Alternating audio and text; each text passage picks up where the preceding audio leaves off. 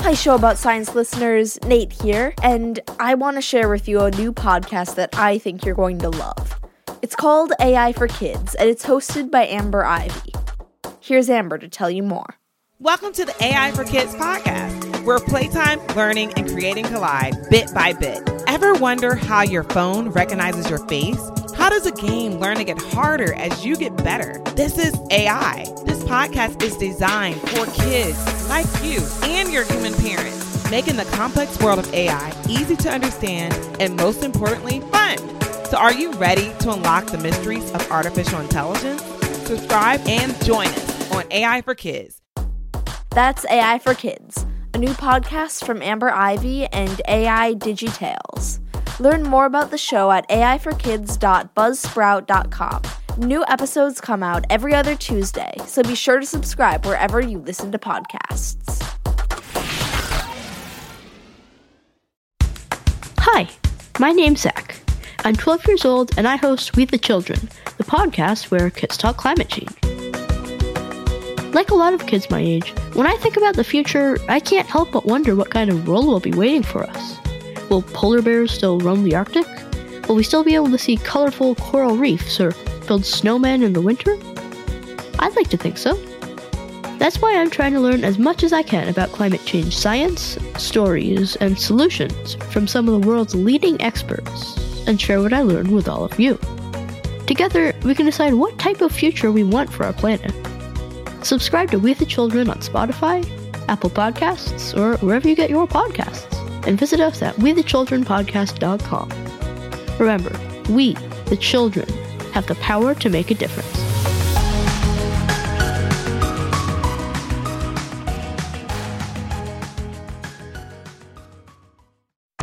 Welcome, everyone. I'm super excited for another episode of Show About Science. This is your host, Nate, and today we are 3D printing some organs. Hold on to your hearts and make sure your mind doesn't explode. But if it does, we can just 3D print new ones. It's going to be an awesome 3D printing organs episode, so stay tuned.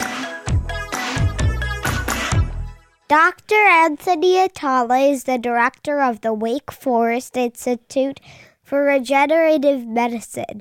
His work focuses on growing human cells, tissues, and organs. And he is here to explain how you can do this with 3D printers.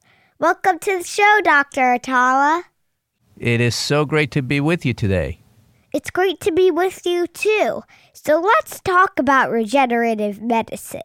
How did you get interested in the topic? Well, you know, I'm actually a surgeon by training. That's still what I do. I still see patients, I still do surgery. And there's really, you know, nothing more devastating for a surgeon than to be in the operating room trying to reconstruct a patient and to know that you don't have good options to do so. And you're settling for second best. You're putting in devices or plastics that really don't belong there, and you know they're not going to do well long term. So the question really was how can we make this better by using the patient's own tissues? And that's how we got started in this area that we call regenerative medicine. That's how I personally started this work. So, regenerative medicine is basically creating new tissues, new organs, that sort of thing. So, like, how did you get interested in using a 3D printer to make new organs for people? That's a great question. So, you know, we actually had already implanted some tissues into patients, tissues that we had engineered.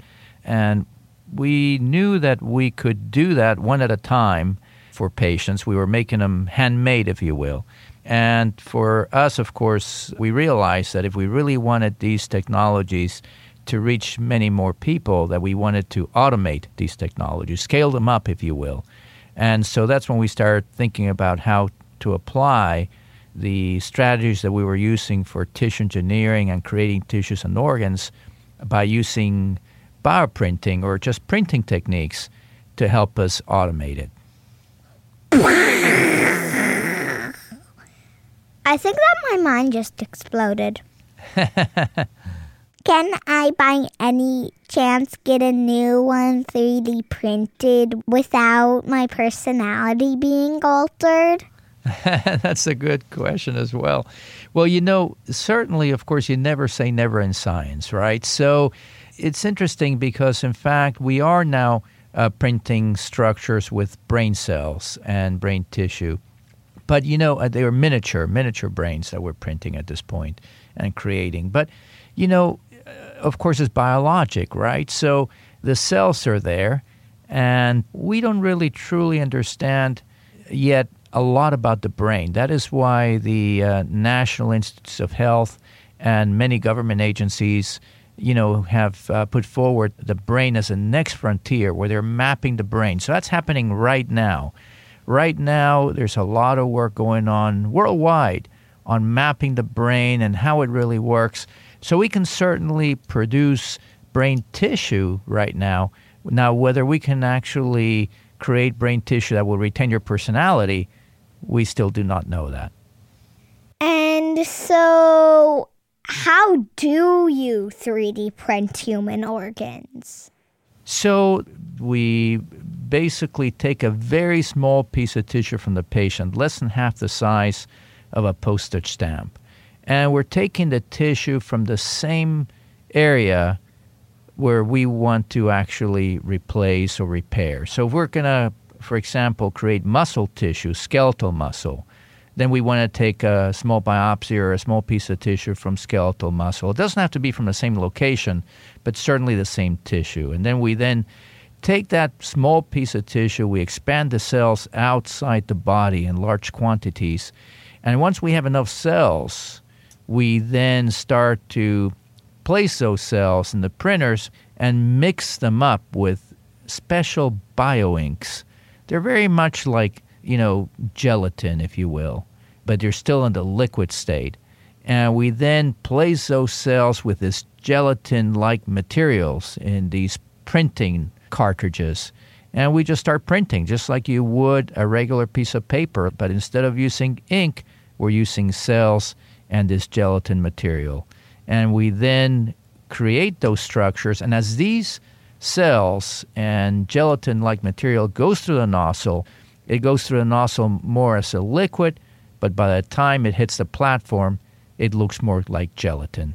And that's in a nutshell how the process works. What? I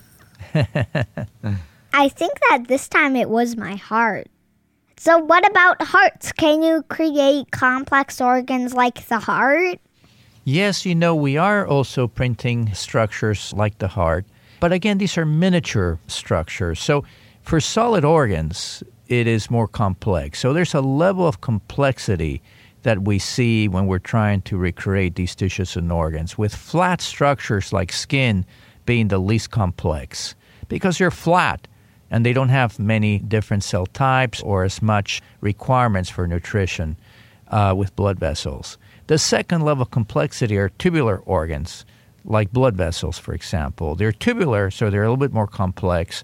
They have to remain open, they have to allow air or fluid to go through, you know, uh, architecturally more complex. The third level are hollow, non tubular organs, like the stomach or the bladder. These organs, the architecture is more complex, the cells are more complex, there's more interaction with other organs. And finally, the most complex organs are the solid organs like the heart or the kidney. And these organs are the most complex because you have so many more cells per centimeter than any other tissue type. And therefore, it requires much more nutrition to keep them alive. So, the soup that's going to keep them alive needs to get to these cells. And to do so, you need a system of channels or highways that we call blood vessels. And because this channel or highway system is so complicated, solid organs like the heart are in fact more complex. So we are printing them, but still not yet ready for human use. So, what does it take to 3D print an organ? So, in addition to the method that we discussed, where you actually take the cells and the hydrogels or gelatin bioinks, if you will, to print these materials, Once we actually get the material printed on that platform, that's just the beginning.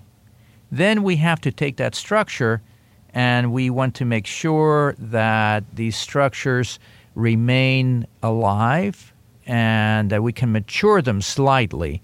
And we use these oven like devices, very much like baking a layer cake. You basically mix the materials, but instead of, you know, mixing flour and eggs and sugar, you're mixing these gelatin like materials, these cells. Now you put it all together, but now you're going to bake it, if you will. And the baking process occurs in these devices we call incubators that keep the cells alive, keep the materials alive, and allows them to mature. And then once they're mature enough to be implanted, we can then go right back and put it into the patient theoretically, suture it in place, and let it work. So basically, you take a gel and you print an organ up, and then it takes a lot of more steps into the distant or near future to make them actually work and get them pumping. That's exactly right. You know, interestingly, the printers are just one step of the process. It certainly helps us to make these tissues and organs, but there is so much more that needs to be done. The printer's really just automating the process. Whatever we worked out by hand, and it took years to work out by hand how to grow these cells, how to grow these materials, how to put them together. The printer really is just a tool that helps us to automate it so we can just control what we do with the printer. And not only does it give us scalability, but it also gives us reproducibility. So, do you have any advice for kids that need a transplant? Well, you know, when organs fail, it's obviously not a good thing. But thankfully, we have so many options today that were not around just a few years ago. Just in the 1950s, people with end stage or organ failure would basically have one option, and that was to wait till they died because there was nothing that could be done. But now there's so many things that could be done for patients with uh, end stage failure. But of course, we have a lot of patients on the organ transplant list today, and the list keeps growing because we're living longer. And as we live longer, organs tend to fail more. But for children who require an organ, you know, there are many options out there. And hold on to this hope that regenerative medicine will someday be able to replace some of these tissues and organs. That is absolutely amazing and inspiring. So, thank you so much for being on the show. It's great to be with you. Thank you. There you have it, folks. The show about science is complete. Dad, you can shut the recording off. For the newest episodes of the show about science, download the Pinna app or go to pinna.fm slash promo. Hi, my name's Zach. I'm 12 years old and I host We the Children, the podcast where kids talk climate change. Like a lot of kids my age, when I think about the future, I can't help but wonder what kind of world will be waiting for us. Will polar bears still roam the Arctic? Will we still be able to see colorful coral reefs or build snowmen in the winter? I'd like to think so. That's why I'm trying to learn as much as I can about climate change science, stories, and solutions from some of the world's leading experts and share what I learned with all of you. Together, we can decide what type of future we want for our planet. Subscribe to We the Children on Spotify, Apple Podcasts, or wherever you get your podcasts, and visit us at wethechildrenpodcast.com. Remember, we, the children, have the power to make a difference.